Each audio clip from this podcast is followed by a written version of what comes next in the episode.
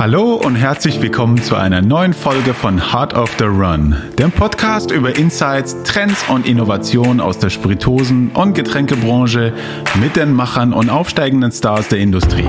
Mein Name ist Morten Bobakani und ich begrüße Sie ganz herzlich aus unserem Podcaststudio in Mainz. Ich bin Morten und ich habe heute das Vergnügen, mit Timo Fischer von Sierra Madre unter anderem über seinen Lebensweg sowie sein Unternehmen zu sprechen. Lieber Timo, ich freue mich wirklich sehr, dich in meinem Podcast zu haben, um mehr über dich als Person zu erfahren und eure interessante Geschichte kennenzulernen. Kannst du zu Beginn in deinen Worten erzählen, wer ihr seid und was du genau bei Sierra Madre machst? Ja, äh, was sind wir, was machen wir? Wir sind quasi ein kleiner, feiner Vertrieb von Premium-Spirituosen und äh, seit 25 Jahren am Markt und seit 12 Jahren in der Markenspirituose unterwegs. Mit äh, zwei meiner Partner haben wir quasi Sierra Madre ähm, seit zwölf Jahren quasi auf den Weg gebracht, wo wir heute sind und vertreiben quasi die Premium-Spirituose in die verschiedenen Kanäle in Deutschland und Europa. Mhm. Und wo sitzt ihr ganz genau? Ja, im, im schönen Hagen in Westfalen, also das Tor zum Sauerland. Ah ja, sehr schön. Was ich mich die ganze Zeit gefragt habe, Timo, woher stammt der Name Sierra Madre? Naja gut, also Sierra Madre ist eigentlich von meinem Partner und dem Gründer von Sierra Madre, Guido Klaumann, in einer Kneipe mit seinem alten Partner entstanden und dadurch, dass wir damals Mexiko Food eigentlich nur gemacht haben und die Gastronomie beliefert haben, haben sich quasi die Sierra Nevada rausgenommen und haben quasi daraus Sierra Madre den Namen gemacht. Ah ja. Und das ist so ein bisschen die Anekdote. Da haben wir auch immer dieses, im Logo sieht man so ein bisschen das Gebirge äh, dahinter. Das soll dann natürlich auch so ein bisschen dieses Sierra Nevada ähm, ähm, widerspiegeln und ähm, ja, ist eigentlich aus den, aus den ersten äh, Anfängen von Sierra Madre. Das Logo hat sich natürlich dann über die Jahre ein bisschen weiterentwickelt. Wir hießen ja auch vorher Sierra Madre Trend Food und mhm. ähm, haben dann irgendwann, wo wir natürlich auch den Hauptfokus auf die Spirituose gelegt haben, einfach das Trendfood weggelassen und sind heute nur noch Sierra Madre GmbH. Mhm. Okay, und, und äh, wie sieht euer aktuelles Portfolio aus? Äh, gibt es Import, aber auch Eigenmarken bei euch im Haus? Eigenmarke hört sich natürlich ähm, immer sehr hart an. Ähm, ich finde immer, wir kreieren und wollen Brands machen. Das heißt also, ja, unser Portfolio besteht aus einem guten Mix und an ähm, Importmarken oder Distributionsmarken in, aus den verschiedenen Bereichen Gin, Rum, Whisky, Tequila und Hinzu kommen natürlich dann ähm, Marken, die wir selber aus der eigenen Feder kreieren, wie äh, ein Rum, einen japanischen Whisky und sind weiter auch in Planung eigene Brands, die wir in den 2022, 2023 dann auch ähm, in den deutschen und europäischen und weltweiten Markt bringen wollen.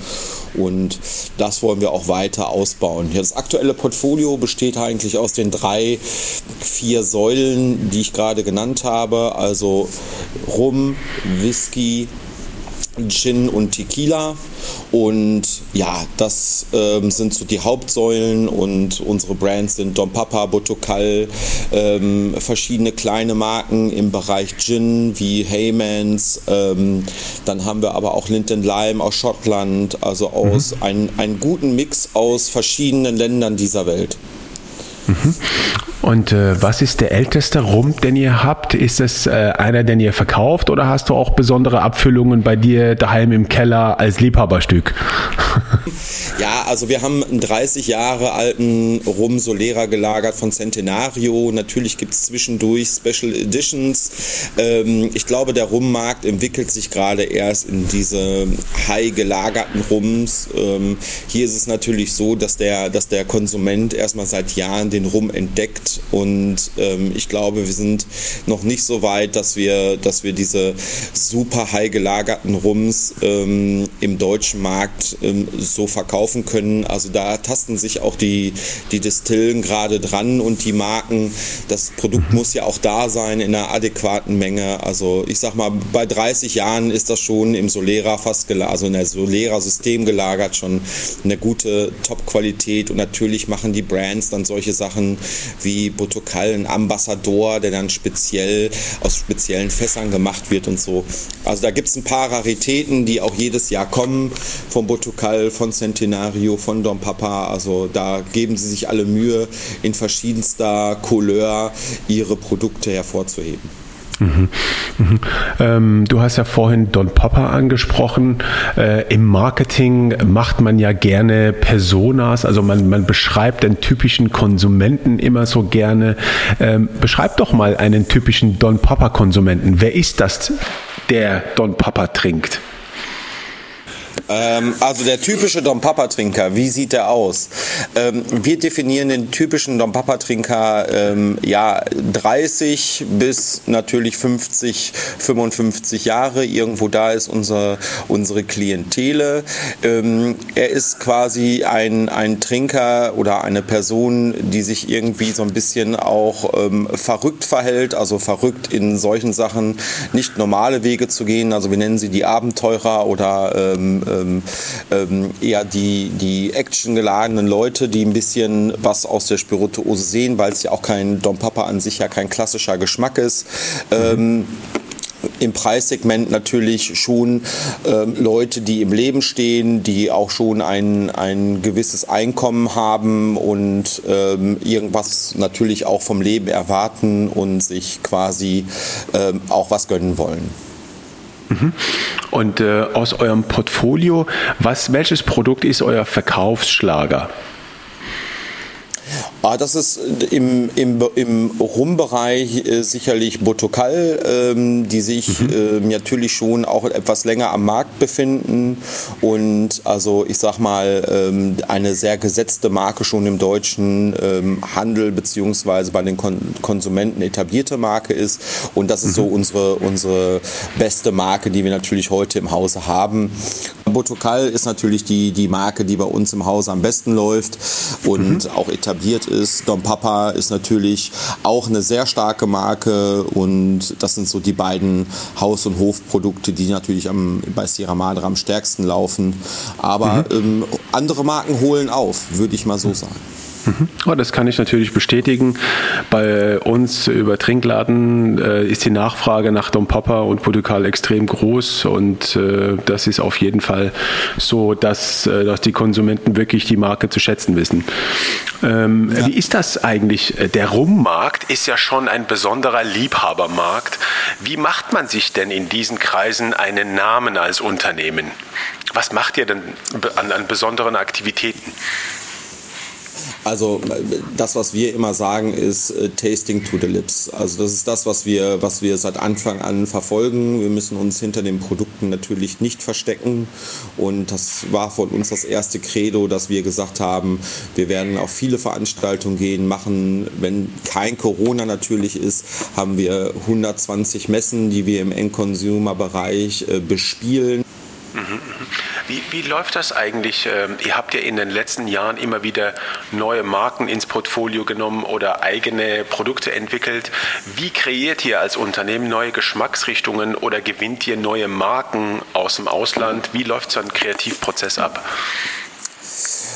Ja, also ich glaube, ein Kreativprozess ist immer, also äh, das Wichtigste und das, was, was wir uns immer auf die Fahne geschrieben haben, ist, das Produkt muss einfach schmecken. Und das Produkt muss nicht äh, mir, sondern auch nicht unseren oder meinen Partnern sprechen, äh, schmecken, sondern muss dem Team schmecken, muss mehreren Leute einfach inspirieren. Ich glaube, der Geschmack ist das Wichtigste und ähm, die klassische Marketinggeschichte ist natürlich auch das Etikett und die Flasche muss was mitbringen. Und wenn dieses Gesamtportfolio stimmt und wir von der Marke, egal wie groß oder wie klein sie ist, überzeugt sind, dass das am Point of Sale ähm, ein Eyecatcher ist und der Inhalt dann auch noch überzeugen kann, dann sind wir eigentlich schon Feuer und Flamme. Wir sind da, glaube ich, ein bisschen hemsärmlicher unterwegs und ähm, sind dann auch mal probierfreudig und sagen, an so eine, an so eine Marke kann man kann man auch am Ende glauben und sie dann auch pushen. Das Wichtigste ist halt einfach, dass das Team und die Company dahinter steht. Und ich glaube, wenn das alles zusammenkommt, ähm, kann man ein Produkt dann auch zum Erfolg führen. Mhm. Ähm, wie ist das eigentlich? Man, man sieht ja ähm, regelmäßig, dass äh, neue Marken gelauncht werden oder Unternehmen neue Marken kreieren oder ins Portfolio aufnehmen. Aber ähm, ehrlich gesagt, über 90, 99 Prozent dieser Marken überleben keine drei Jahre und sind schnell wieder vom Markt verschwungen. Wie, was sind eigentlich die äh, Do's und Don'ts der Markenaufbau aus, aus dem Marketing-Mix, äh, aus der Sicht des Marketing-Mix? Worauf, worauf musste man da genauer achten, wenn man eine Marke einführt oder aufbaut? Ja, das Wichtigste ist natürlich, dass wir, dass wir, dass der, Konsument die Marke versteht. Also was ist in, was, was, was ist es für ein Produkt? Was wollen wir, was, was ist unsere Zielgruppe? Dann muss man natürlich darauf achten, dass natürlich einfach das Packaging muss halt einfach auch eine, eine, eine gewisse Strahlkraft haben. Nehmen wir das Beispiel Dom Papa, nehmen wir das Beispiel, gibt es ganz viele, viele andere Marken auch, wie zum Beispiel auch Monkey 47 mal aus dem Gin-Bereich getrachtet. Das sind natürlich auch Markennamen und auch ähm, Flaschen und äh, Labelings, die natürlich absolute Eyecatcher sind und ähm, das ist natürlich schon mal die halbe Miete. Ähm, und dann geht es natürlich darum, dem Konsumenten das Produkt einfach emotional näher zu bringen, also Fans zu generieren. Und äh, in der Spirituose ist es natürlich relativ einfach. Den Fan kann ich durch Geschmack und durch, durch Tasting halt auch einfach schon schnell an die Marke binden, wenn das Produkt gut ist. Also wenn er die, das Produkt schon in der Hand hatte, weil die Flasche und das Label gut ist, dann ist es halt nur noch der Schritt, ihn über den Geschmack abzuholen und dann findet es halt auch relativ schnell den Weg vielleicht auch in seine Hausbar oder äh, zu seinen Freunden, zu seinen fünf Kumpels und äh, sagt, hey Jungs, ich habe einen neuen, neuen Rum, äh, den müssen wir jetzt mal am Wochenende äh, beim Pokerabend probieren und schon habe ich vielleicht aus, aus einem drei Friends gemacht. Und das ist halt aber einfacher gesagt als getan, die richtigen Kommunikations- und Distribution- und ähm, Liebhaberwege zu finden, dass es dann auch wirklich so klappt. Ähm, weil der Markt natürlich jedes, äh, jedes Jahr wieder von neuen Marken überschwemmt wird und ähm, jeder möchte natürlich irgendwie an den gleichen Konsumenten ran, den wir alle quasi gleichzeitig bearbeiten. Ne? Kann man äh, pauschal sagen, wenn man das Budget als Marke nicht hat, dass es unheimlich schwer ist, eine Marke zu positionieren oder ist es unabhängig vom, vom Marketingbudget? Ja, also man, also es gibt ja, es gibt ja so schöne Beispiele, dass ähm, auch viel Geld nicht unbedingt den Erfolg der Marke garantiert. Äh, gibt es genug Beispiele im Markt. Ähm, dafür gibt es aber auch Beispiele im Markt, wo Marken wenig Geld haben und sich heute einer sehr großen Beliebtheit ähm, etablieren. Ich glaube, es kommt viel zusammen. Ich, ich glaube auch, dass wir da mit Botokal nehme ich das mal als Beispiel, wo der Rummarkt noch sehr, sehr klein war, ist es vernünftig vielleicht auch zur richtigen Zeit mit dem richtigen Produkt umsetzen konnten. Das heißt also mit dem richtigen Preispunkt, mit dem richtigen Produkt in der richtigen Qualität, zur richtigen Zeit ähm, in, in den Markt zu starten und dann einfach auch diese alte typische Art zu haben, Ärmel hochkrempeln und es einfach auch in den Markt tragen, also hart arbeiten dafür, dann funktioniert das auch mit weniger Budget. Ähm, wenn andere große Konzerne haben auch schon öfters mal ins, ich sage jetzt mal, äh, Klo gegriffen und haben vielleicht auch da nicht unbedingt äh, nur durch Geld äh, den Erfolg der Marke garantiert. Mhm. Und, und was sind da die wichtigsten Verkaufskanäle bei, bei Markeneinführung? Oder ist das, kann man sagen, ist das eher die Gastronomie oder sollte man direkt auf Fachhändler zugehen oder direkt sogar in den Handel? Was hast du da für Erfahrungen gemacht? Also wir haben natürlich Erfahrungen gemacht, dass der, der Handel ist natürlich ein starker Partner, aber das ist natürlich auch die, die schwerste Hürde.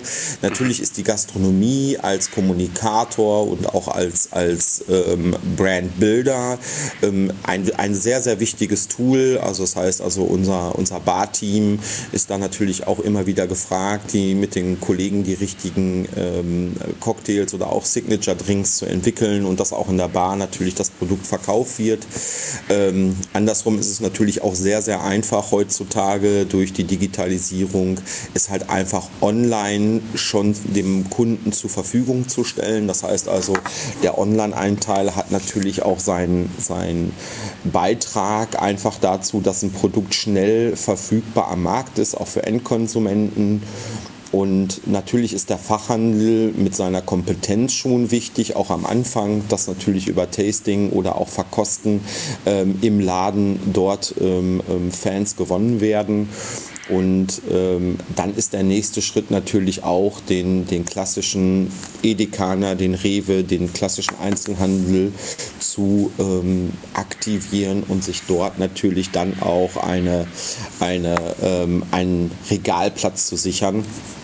Und ich glaube, dieser gesunde Mix aus Handel, Online und, und Gastronomie ähm, ist, ist da die Balance zu finden und sich da natürlich zu positionieren, auch dann gegeben, ein Produkt nach und nach zum Erfolg zu führen.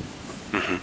Ähm, Funktioniert nicht immer, aber ich sag mal, es okay. gibt natürlich auch Produkte am Ende, die sind eher für den ich sag mal, Handel geschaffen oder direkt am, am, am Endkunden.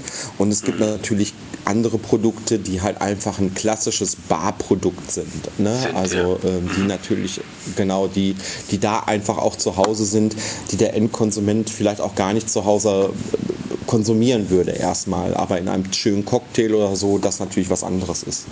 Wie ist das mit eurem Portfolio? Seid ihr eher handelslastig oder gastronomielastig? Wie ist da der Mix? Also wir sind heutzutage schon sehr online und ähm, Einzelhandels. Das ist schon ähm, auch ein, ein Hauptabsatzkanal, den wir natürlich ähm, ähm haben. Ähm, haben aber auch, wenn man sich heute das Produktportfolio Tequila anguckt oder Mezcal, ist zum Beispiel ein Mezcal eher in der Bar und in der Gastronomie zu Hause. Da machen wir dann 80 Prozent des Absatzes eigentlich eher in der Gastronomie. Und bei anderen Produkten machen wir es dann halt einfach andersrum und da haben wir 80 Prozent des Absatzes einfach im End-Consumer-Geschäft, also Einzelhandel online. Ne? Also ich glaube, das kommt auch ganz stark auf die Marke an, wo ist deren Schwerpunkt und wo ist auch der Konsumentenschwerpunkt dort. Mhm. Ähm, wie ist das? Ähm, ihr seid ja national, würde ich sagen, aktiv. Gibt es auch Produkte, die ihr im Ausland verkauft? Ja, also natürlich unsere Unsere Produkte aus der eigenen Feder sind natürlich ähm, in Europa oder auch schon über Europa jetzt hinaus ähm, unterwegs. Äh, das heißt also, wir haben da schon auch einen, einen klassischen Exportbereich, den wir mit, mit ähm, ähm, unterstützen und wo wir natürlich die Marken dann auch mit, mit eigenen Distributeuren ähm, versorgen, wie Österreich, Schweiz. Also es sind 23 Länder, die wir mit verschiedenen Produkten schon bedienen heute. Und wie das ist auch weiter eine. Was sind das für ähm, Produkte, also zum Beispiel Remedy, Remedy ähm, ist zum Beispiel ein Produkt, was wir, was wir natürlich aus der eigenen Feder kreiert haben und das natürlich im Exportbereich natürlich schon stark angesiedelt ist. Centenario, dort haben wir natürlich uns auch etabliert, weil da haben wir uns die Europarechte quasi ähm, gesichert und können so natürlich da auch den, den europäischen Markt mit bedienen. Unser Enso, der japanische Whisky, ist natürlich auch ein Exportprodukt. Äh, also, ähm, und das wollen wir auch weiter fortführen, uns immer auch in den europäischen Markt mehr und mehr zu bewegen und vielleicht auch mal irgendwann über den großen Teich in äh, andere Länder nochmal überzusetzen. Mhm. Ähm, ich ähm mache ja aktuell die Erfahrung, wenn ich mit ähm, Entscheider aus Unternehmen, aus Industrieunternehmen äh, spreche, dass, dass ich immer wieder zwischen den Zeilen höre, dass aktuell Teile der Budgets, die man vor, früher im, im, in der Gastronomie eingesetzt hat, momentan Richtung E-Commerce verschifft wird ähm, und man jetzt vermehrt im Bereich digitale Verkaufskanäle oder E-Commerce-Kanäle äh, investiert. Denkst du, dass der Markenaufbau zukünftig in der Gastronomie ein bisschen zurückgehen wird?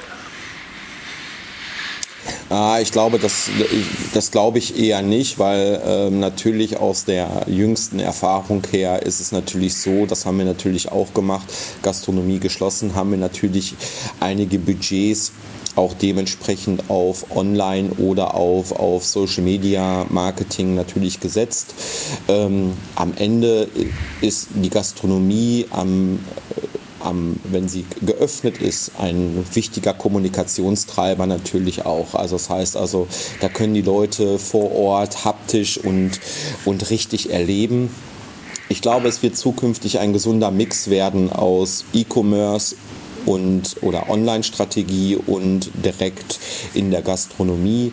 Das wird wahrscheinlich auch zukünftig verknüpft werden, also noch stärker verknüpft werden als heute. Mhm. Und ähm, ich glaube, das ist eine dort immer mehr Budgets gibt, die dann auf, auf ähm, gemischt werden auf, auf die einzelnen Kanäle. Und online wird natürlich und äh, Social Media wird natürlich weiterhin ein wichtiger Werbekanal oder, oder Kommunikationskanal sein. Ähm, wie ist das äh, als, als äh, Hersteller arbeitet ja arbeitet man ja mit äh, unterschiedlichen Kunden, Fachgroßhändler, Gastronomen, Händler, äh, Online-Plattformen. Ähm, und, und man kooperiert sehr eng mit dem einen oder anderen. Was wünscht man sich denn als Hersteller ähm, von, von, von den Partnern oder was was wünscht ihr euch von euren Partnern? Was, äh, ja, Wünsche, Wünsche, ich sag mal, ähm, Kommunikation auf Augenhöhe, das ist immer das, was natürlich immer das Wichtigste ist und eine, eine ähm, faire Partnerschaft. Das heißt also, wir wollen natürlich ähm, jeder möchte sein Geld verdienen, das ist auch natürlich komplett äh, okay, das ist ja auch richtig so, aber es muss für beide Seiten halt lukrativ bleiben und auch Spaß machen. Und ich glaube, wenn beide Seiten Spaß an einem Geschäft haben, dann ähm, kann auch, können auch die Produkte nur davon profitieren. Das heißt also Fairness, ähm, Augenhöhe und, und Spaß am Geschäft zu haben, ist das Wichtigste, was wir als am, am Ende uns wünschen und heute natürlich auch mit vielen, vielen Partnern schon praktizieren. Ähm, und ähm, ich glaube, wenn wir das so weiterführen und auch mal so ein bisschen ähm, nicht alles äh, nur in Papierform, also ich sag mal, wir ticken noch so ein bisschen äh, wie mein Opa früher sagte, bei uns gilt auch noch der Handschlag. Und ich glaube, ähm, wenn wir uns das ein bisschen bewahren, ähm, kann das, kann das helfen, auch ähm, im Geschäftsleben ein bisschen, bisschen mehr Spaß und Lockerheit zu haben. Sehr schön. Ähm, zurück zu dir persönlich. Gab es äh, Vorbilder in deiner Jugend oder Menschen, die dich beeinflusst haben? Ja, als erstes natürlich mein Großvater, der aus dem Marktgeschäft kommt. Also ich glaube, ähm, ohne Fleiß kein Preis oder wie man das so schön nennt, um ein paar Phrasen zu dreschen. Ähm, ähm, da hat man natürlich einfach die Grundlagen des, zumindest mal des Kaufmännischen und des, des Geschäftlichen äh, mitbekommen und wie hart man eigentlich auch für sein, für, für, für sein Euro arbeiten muss. Und das ist natürlich so das erste Vorbild, was ich natürlich so in meiner jüngsten Jugend habe. Und dann haben mich natürlich viele Leute oder Menschen begleitet in meinem Leben, zu denen ich heute noch ähm, Kontakt habe, die mir vielleicht auch mal einen Rat geben. Also da gibt es unterschiedliche äh, wichtige Menschen. Ähm, darunter zählt zum Beispiel aber auch mein, mein Partner Guido Klaumann, ähm, der, der anscheinend erkannt hat, dass, dass, dass wir gemeinsam was Schönes schaffen können. Mhm. Ähm, bist du über ihn in die Spiritosenbranche gekommen oder wie, wie war dein Weg in die Spiritosenbranche? Na, also eigentlich ist der, ist der Weg erstmal über die Gastronomie als Koch gegangen und mhm. ähm, ja, dann habe ich irgendwann mal gesagt, okay, jetzt muss der äh, will ich mich nochmal verändern und habe dann quasi bei Sierra Madre in sehr frühen Zeiten angefangen, wo wir noch die Gastronomie nur mit, mit ähm, Lebensmitteln bedient haben mhm. und ähm, habe da so ein bisschen meine Sporen verdient in verschiedensten äh, Bereichen und bin dann natürlich auch irgendwann mal weg von, von Sierra Madre, um nochmal ein anderes Haus zu sehen. Bin dann äh, quasi für, für ein, anderthalb Jahre weg gewesen Mhm. Und danach kam Guido Klaumer nochmal auf mich zu und hat gesagt, ja, wir wollen ähm, das Konstrukt Sierra Madre zu einem ähm, Markenvertrieb umbauen, also weg vom, vom Großhändler-Dasein hin zum, zum Markenvertrieb, zur Vertriebsmarketingagentur, sage ich jetzt mal, und mhm. haben dann den, den Umbau vor, vor zwölf Jahren circa vollzogen, mhm. peu à peu das Marken uns zu suchen, das ähm, ähm Konzept von Sierra Madre zu ändern und ähm, ja, das war ein langer, steiniger Weg. Glaube ich und, dir. Mhm. Ja, sind, sind jeden Tag äh, wieder überwältigt, gemeinsam äh, wir drei als Geschäftsführer zu, zu sehen, wie viele ähm, Menschen und Personen in, in, der Sierra Madre äh, Familie sind und da gemeinsam an dem Erfolg arbeiten. Das ist äh, wirklich so. Also das, was hinter dir liegt, äh, was du und deine Partner aufgebaut habt, ist äh, wirklich eine beachtliche Reise, eine echte Erfolgsgeschichte, die Mut macht und zeigt, was man im Leben alles mit einer Machermentalität auf die Beine stellen kann. Was waren hierbei die größten Ängste oder Fears, die du für dich überwunden hast? Ja, also man, man man, man wächst natürlich daran, aber die größte, ich glaube, die größte erste Sorge, die wir natürlich hatten, ist, dass wir von dem Switch vom Großhandel zum Markenvertrieb natürlich ähm, viel, viel verlieren und das mussten wir natürlich in der Balance halten, weil wir Umsätze oder Kunden abgeben, die wir niemals wiederbekommen würden. Ich nehme mal ein Beispiel, wenn ich einen Kunde vorher mit, mit Pommes bedient habe, dann ist der Umsatz ja mit Pommes weg, also muss ich mir gucken, wie ich einen, einen Umsatz generiere. Und ich glaube, das war so die, die härteste, härteste Zeit, die wir, die wir natürlich auch da ähm, vollzogen haben in dieser Transformationszeit von Sierra Madre und natürlich dann ähm, auch zu sehen, dass das alles auch wirtschaftlich vernünftig über äh, möglich ist. Ne? Also ähm, weiterhin auch die, die ähm, Wirtschaftlichkeit des Unternehmens ähm, ja, bereitzustellen. Ne? Wie geht man mit diesen Ängsten um oder was macht man denn dagegen? Ich glaube, äh, wir hatten gar nicht so viel Zeit, darüber nachzudenken. Ähm, ich glaube, wir haben das einfach, wir haben einfach gemacht und haben einfach auch gar nicht so viel über die, die Ängste nachgedacht. Also ich zumindest für meine Person nicht, weil wir immer den Glauben und auch den, den, das feste Ziel hatten, dass wir das auch schaffen.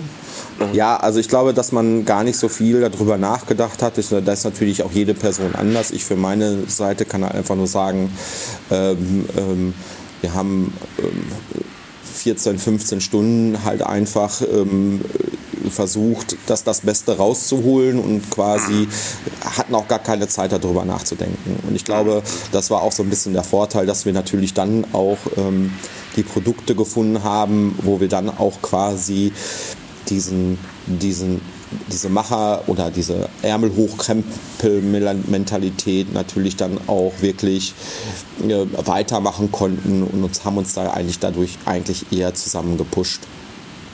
Sehr schön. Was machst du eigentlich, äh, wenn du nicht gerade die Geschäfte des Unternehmens führst? Äh, ja gut, da ist dann relativ wenig Zeit. Also ich versuche natürlich die Zeit mit der, mit der Familie zu verbringen, beziehungsweise mit meiner Frau. Ähm, ja, man versucht sich natürlich ein bisschen fit zu halten, also ein bisschen Sport, äh, versuchen ähm, mit, mit, mit Freunden ähm, die Zeit zu genießen, ähm, in, mal essen zu gehen. Also ähm, einfach, ähm, ja, das zu genießen, was in dem Moment ist. Also ähm, ich habe da nie auch so einen konkreten Plan, aber ich sag mal, Sport ist schon natürlich das, was, was, wir, was ich gerne mache und äh, was öfters mal auf der Strecke bleibt, aber und natürlich, wenn es wieder normal läuft, mal wieder ein bisschen mehr Reisen und Konzerte, das wird mir schon wieder ganz gut tun. Super, genau, wünsche ich dir. Ähm, wie ist das, ähm, ähm zurück zum Unternehmen, welchen Einfluss hatte eigentlich die Pandemie auf euer Unternehmen? Habt ihr darunter ja. extrem gelitten oder wie, wie, wie, wie seid ihr damit umgegangen? Natürlich sind wir erstmal in eine, in eine, mit dem ersten Lockdown sind wir natürlich in eine, eine Schockphase gewesen, weil wir nicht wussten, was passiert. Äh, ich glaube, kein Unternehmen in Deutschland wusste, was passiert in dem Moment. Das heißt also, ähm, wir haben dann natürlich sofort versucht zu, zu organisieren, haben natürlich versucht, es gut wie möglich auch mit den Mitarbeitern zu regeln, sind auch kurzzeitig in Kurzarbeit gewesen, um, um ähm, natürlich dort auch die richtigen Maßnahmen für das Unternehmen zu treffen. Ähm, natürlich ist es so, dass die Gastronomie jetzt lange, lange, auch das Gastro-Team ganz lange ähm, nicht on Tour war. Die sind natürlich am meisten gebeutelt gewesen, ähnlich wie unser Event-Team, haben aber, ich sag mal, relativ schnell äh, aus der Kurzarbeit raus ähm, gesagt, ja, wir ähm, werden das auch so schaffen und haben quasi die Leute und das Team versucht auch ähm, ich sag mal, anders zu involvieren in verschiedenen anderen Bereichen. Und ähm, der Exportmarkt ist natürlich auch ähm, in sich zusammengefallen im, im mhm. Lockdown. Ähm, aber man hat natürlich ganz klar, und das nimmt man ja auch aus der Presse, dass die Leute natürlich zu Hause weiter ähm, sehr fröhlich konsumiert haben und ähm, das hat natürlich dazu geführt, dass unser Online- und Einzelhandelsbereich natürlich diese Verluste auch ähm, ausgleichen konnte. Und ähm, wir sind da auch sehr demütig und sagen, ähm, wir haben es glaube ich, ganz gut geschafft, mit einem, mit einem hellblauen Auge aus der Situation zu kommen. Ja. Und da gibt es ähm, Existenzen und Firmen und ähm, Menschen, die hat es viel härter getroffen. Darum sind wir da eher demütig und beklagen uns nicht und äh, sind ganz froh, dass wir, ich glaube, Maßnahmen mit dem Team zusammen äh, haben und äh, jede Abteilung für sich Maßnahmen ähm, entwickelt hat, wie wir das dann auch kompensieren können. Ähm, du hast es ja vorhin angesprochen, wie viele Messen ihr im Jahr macht. Äh, und aus den Lehren äh, der, aus der Pandemie kann man in Zukunft komplett auf solche Messen und Branchenzusammenkünfte oder Produkteinführungen verzichten. Kann der Erstkontakt online gestaltet werden aus deiner Sicht? Ja, also ich, ich glaube, ähm, Menschen machen mit Menschen Geschäfte und ein Face-to-Face-Kontakt ist natürlich ähm, das Beste, was man am Ende haben kann. Messen werden nicht komplett verschwinden und wir werden auch weiter auf Messen gehen. Sicherlich wird sich auch die Messelandschaft ein bisschen anders entwickeln in den nächsten in den nächsten Jahren sicherlich. Ähm, es war natürlich eine Flut an, an Messen da ähm, und ich glaube, wir werden ein bisschen selektiver auf, auf Messen gehen, aber dieses ganze Messe, äh, eine, eine Messe jetzt nicht komplett sein zu lassen und nur noch auf eine Online-Strategie zu gehen, ich glaube, das ist und das wird auch nicht unser, unser Thema sein. Auch ein, ein Erstkundenkontakt ähm, ist natürlich im, im Face-to-Face-Gedanken. Und wenn man Branchentreffen hat, Leute wiederzutreffen, mit denen natürlich auch mal in einer ruhigen Minute am Stand mit einem Bier, mit einem äh, Whisky Sauer in der Hand äh, zu sprechen, eine ganz andere Kommunikationsebene, als wenn wir uns den ganzen Tag bei Teams ähm, äh, treffen. Ich glaube, das ist, äh, das ist dann ein, ein nicht so guter Turn. Also ich, ich finde, es wird ein gesunder Mix geben zwischen ja, wir treffen uns, lass uns mal reden und ähm, messen und äh, wirkliche Meetings vor Ort und Meetings per Teams. Und ich glaube, das ist, sollte auch die Zukunft sein, dass, dass äh, Menschen machen mit Menschen Geschäfte, wird auch immer so bleiben. Und was steht dieses Jahr noch äh, bei euch an? Zukunftspläne in Bezug auf vielleicht neue Produkte im Portfolio, vielleicht aber auch alkoholfreie Produkte? Ja, also wir beobachten den alkoholfreien Markt natürlich schon sehr. Ähm, der Gin-Markt ist natürlich mit, mit alkoholfreien Produkten schon natürlich sehr überflutet. Ähm, es gibt ein paar andere Ideen im alkoholfreien Segment, aber das, ähm, da kann ich noch gar nicht so viel zu sagen. Also es gibt da schon was in der Schublade, aber es wird auf alle Fälle kein Gin werden, das kann ich jetzt schon sagen. Ich glaube, da, damit tut ja, ihr uns allen wirklich einen Gefallen. okay, okay, okay. Ähm, dann, dann habe ich, hab ich das ja schon mal richtig, äh, richtig, richtig ausgesagt. Nein, ähm, Spaß beiseite. Also ähm, ja, neue Produkte, was ist die Vision? Erstmal ist es natürlich so, dass wir die Marken, die wir heute im Portfolio haben, natürlich weiter stärken und ausbauen wollen. Das ist das mhm. Hauptcredo. Unser Ziel ist es auch nicht einfach der Sammler von Marken zu sein, sondern ähm, da sind wir schon sehr selektiv auch unterwegs und suchen uns das ganz genau aus. Wo haben wir in welcher Kategorie noch äh, Bedarf oder fehlt uns eine Kategorie? Ähm, es werden neue Marken kommen in sogar auch neuen ähm, Kategorien. Kategorien ähm, kann ich auch noch nicht so viel zu sagen. Die Tinte ist noch äh, nicht ganz trocken. Und ähm, was ich aber sagen kann, es wird in 2022 einiges an neuen Produkten im Sierra Madre Portfolio ähm, ähm, da sein und wird auf den Markt kommen. Und mhm. das freut uns und ist natürlich sehr spannend. Aber die Aufgabe ist es natürlich genauso, die bestehenden Marken in den unterschiedlichen Kanälen oder auch Ländern jetzt ähm, weiter zu festigen und auszubauen. Das ist, es muss und soll auch unser, unser Hauptziel sein. Und mhm. ich glaube, dafür sind wir mit dem richtigen Handwerkszeug äh, jetzt auch gerüstet und können da weiter positiv in die Zukunft blicken. Klasse, da freuen wir uns natürlich drauf, auch auf die neuen Produkte. Ähm, äh, Timo, ich komme jetzt äh, zu ein paar Rapid-Fire-Fragen. Das heißt, ich stelle dir ein paar schnelle Fragen. Deine Antworten müssen aber nicht schnell sein. Du kannst dir gerne Zeit lassen dabei. Oder auch ausführliche okay. Antworten. Ähm, was würdest du deinem 18-jährigen Ich auf den Weg geben? Oh, das ist natürlich eine, eine, sehr spannende Frage. Jetzt hast du mich erwischt. Was will ich dir mitgeben? Ähm, ich glaube gar nicht so viel, sondern vielleicht auch das Einzige, was ich Ihnen sage, hab auch mal zwischendurch ein bisschen mehr Geduld. Mhm. Ähm, was ich vielleicht in, in, jungen Jahren nicht so hatte, wo alles schnell, schnell gehen muss, äh, mhm. wär, ist das Thema Geduld sicherlich ein, ein, ein großer Tipp, den ich ihm auf den Weg geben würde. Mhm, mhm. Ähm, was war dein größter Misserfolg? Es muss nicht ein riesengroßer Misserfolg sein, sondern etwas, was du vielleicht nicht so, wie du es dir vorgestellt hast, durchgeführt hast. Also ein bisschen Bewerberfrage technisch, ne? Also ja, genau. Ich will auch, dass du ein bisschen ins Schwitzen okay. kommst. Ja, ich merke schon. Also ich habe auch gerade das Sakko schon ausgezogen. Also ähm, wird, schon, wird schon spannend.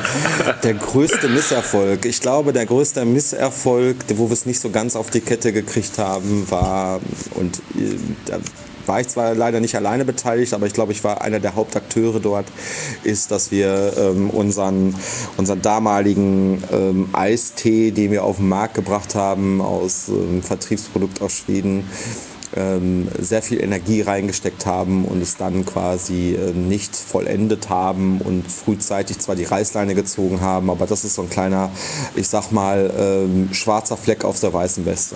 Mhm. Und äh, was war die, war die Lektion, die du oder die ihr daraus gelernt habt? Die, die, Lektion ist relativ einfach. Wir werden nie wieder Pfandprodukte machen, also äh, selber in den Markt bringen. Also da, ähm, da hat man gemerkt, dass es einfach auch vielleicht nicht unser, unser Kernbusiness oder Kompetenz am Ende ist. Mhm. War das Handling der Pfandprodukte so schwierig oder wo, wo, was war das Problem? Es ist natürlich ein, es ist natürlich ein Markt, was rein auf Volumen, auf, auf mhm. große Mengen basiert. Es ist ein, ja. ein wirklich ein, ein, hartes Stück Arbeit, ein Filler. Da ziehe ich natürlich auch jeden Tag den ha äh, Hut vor ähm, den Partnern Thomas Henry und vielen, vielen anderen, die das ähm, stemmen. Also es sind da ganz viele Hürden, die zu nehmen sind. Man braucht einiges an, an auch Kapital, so im, im Pfandbereich. Also es sind da einige Dinge, wo man ähm, sicherlich ähm, die Hürde genommen hat. Da waren wir auch sicherlich nicht schlecht, aber am Ende ähm, hätten wir diese Arbeitszeit äh, in eine Spirituose gesteckt, ähm, wäre das sicherlich ähm, besser gewesen. Stand heute. Ähm, welche Botschaft möchtest du oder kannst du jungen Menschen auf dem Weg geben, die vor ähnlichen Herausforderungen stehen wie du in den jungen Jahren?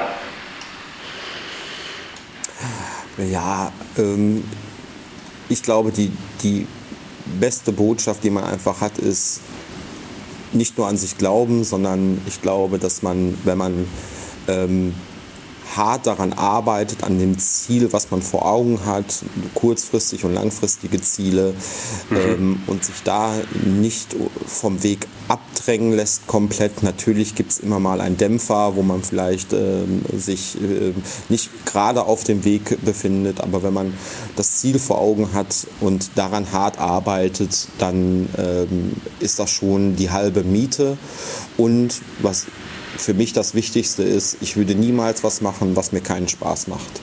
Sobald mhm. ich den Spaß daran verliere, verliere. oder den Spaß mhm. nicht mehr habe, dann ist das halt quasi nicht mehr, dann kann es für mich für nicht mehr zum Erfolg äh, geführt werden und dementsprechend ist der Spaß an dem, was ich tue, das Wichtigste und ähm, dann ist es auch keine Arbeit, sondern eher ein Hobby. Prima. Die allerletzte Frage, Timo. Ähm, die Statistik sagt, dass wir ähm, einen, ähm, einen Mix aus äh, unterschiedlichen Hörern hier haben im Podcast. Und zwar sind das Fachhändler, Menschen aus der Industrie, Gastronomen, junge Leute, die gerade im Bereich Markenaufbau sind.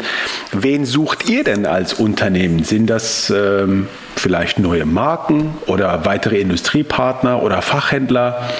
Du hast die Möglichkeit, zu deinem Publikum zu sprechen. Äh, wer, okay, ich, ich, äh, ich sag mal, ich, kann, ich kann Werbung in eigener Sache machen. Jawohl, leg äh, los. Das hast du aber in dem, in dem Vorgespräch nicht gesagt. Da hätte ich mich Nein. viel besser darauf vorbereiten müssen.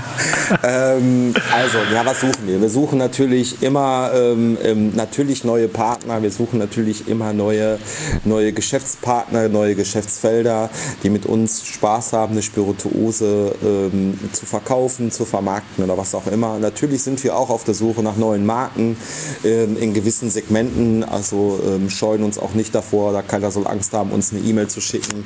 Wir gucken mhm. uns alles an und ähm, ja, vielleicht wird was draus und vielleicht wird auch nichts draus. Also. Lieber Timo, das war wirklich, wirklich sehr, sehr spannend mit dir zu sprechen. Vielen Dank, dass du so offen mit mir gesprochen hast. Ich bin mir sicher, dass nach diesem Podcast noch mehr Menschen draußen, Unternehmen, potenzielle Partner, Kandidaten sehen, was für ein tolles Unternehmen ihr seid und was für ein tolles Portfolio ihr unter anderem habt. Ich drücke euch natürlich die Daumen, dass sich alles so entwickelt, wie ihr das plant geplant. Und ich hoffe natürlich, dass wir uns auch bald äh, wiedersehen auf irgendeine Messe vielleicht oder bei euch im Unternehmen oder bei uns. Deine Kollegen sind ja bald in den nächsten Wochen bei uns im Showroom, weil wir ja gemeinsam ähm, eure Produkte in unserem neu entwickelten YouTube-Channel präsentieren werden. Und äh, das hat auf jeden Fall wirklich sehr, sehr viel Spaß gemacht. Tausend Dank für deine Zeit. Danke, danke dir für, für äh, das tolle Gespräch. Äh, ja, manchmal hast du mich in Spitzen gebracht. Also ähm, ja, und ich würde mich freuen, dass wir, wenn wir, wenn das alles so ein bisschen vorbei ist und alles wieder ein bisschen normal läuft, mal ähm, auf ein Bier oder auf einem guten Rum, äh, dass wir uns wiedersehen. Sicherlich auf einer Messe. Natürlich am Messestand sind alle immer herzlich eingeladen und ähm, ja, die YouTube-Folge gucke ich mir dann an. Ne? Also gebt euch Mühe. Ähm, Machen wir. Ich schreibe ich schreib die Rezession. Ich schreibe die Rezession. Sehr schön. Klasse, danke dir. Super, hervorragend. Ich wünsche dir, danke. bleib gesund. Äh, danke. Viel Spaß im YouTube-Channel. Danke vielen, dir. Vielen Dank für, für die Zeit. Danke dir, Timo. Mach's gut. Tschüss. Bis dann. Ciao, ciao. Ciao.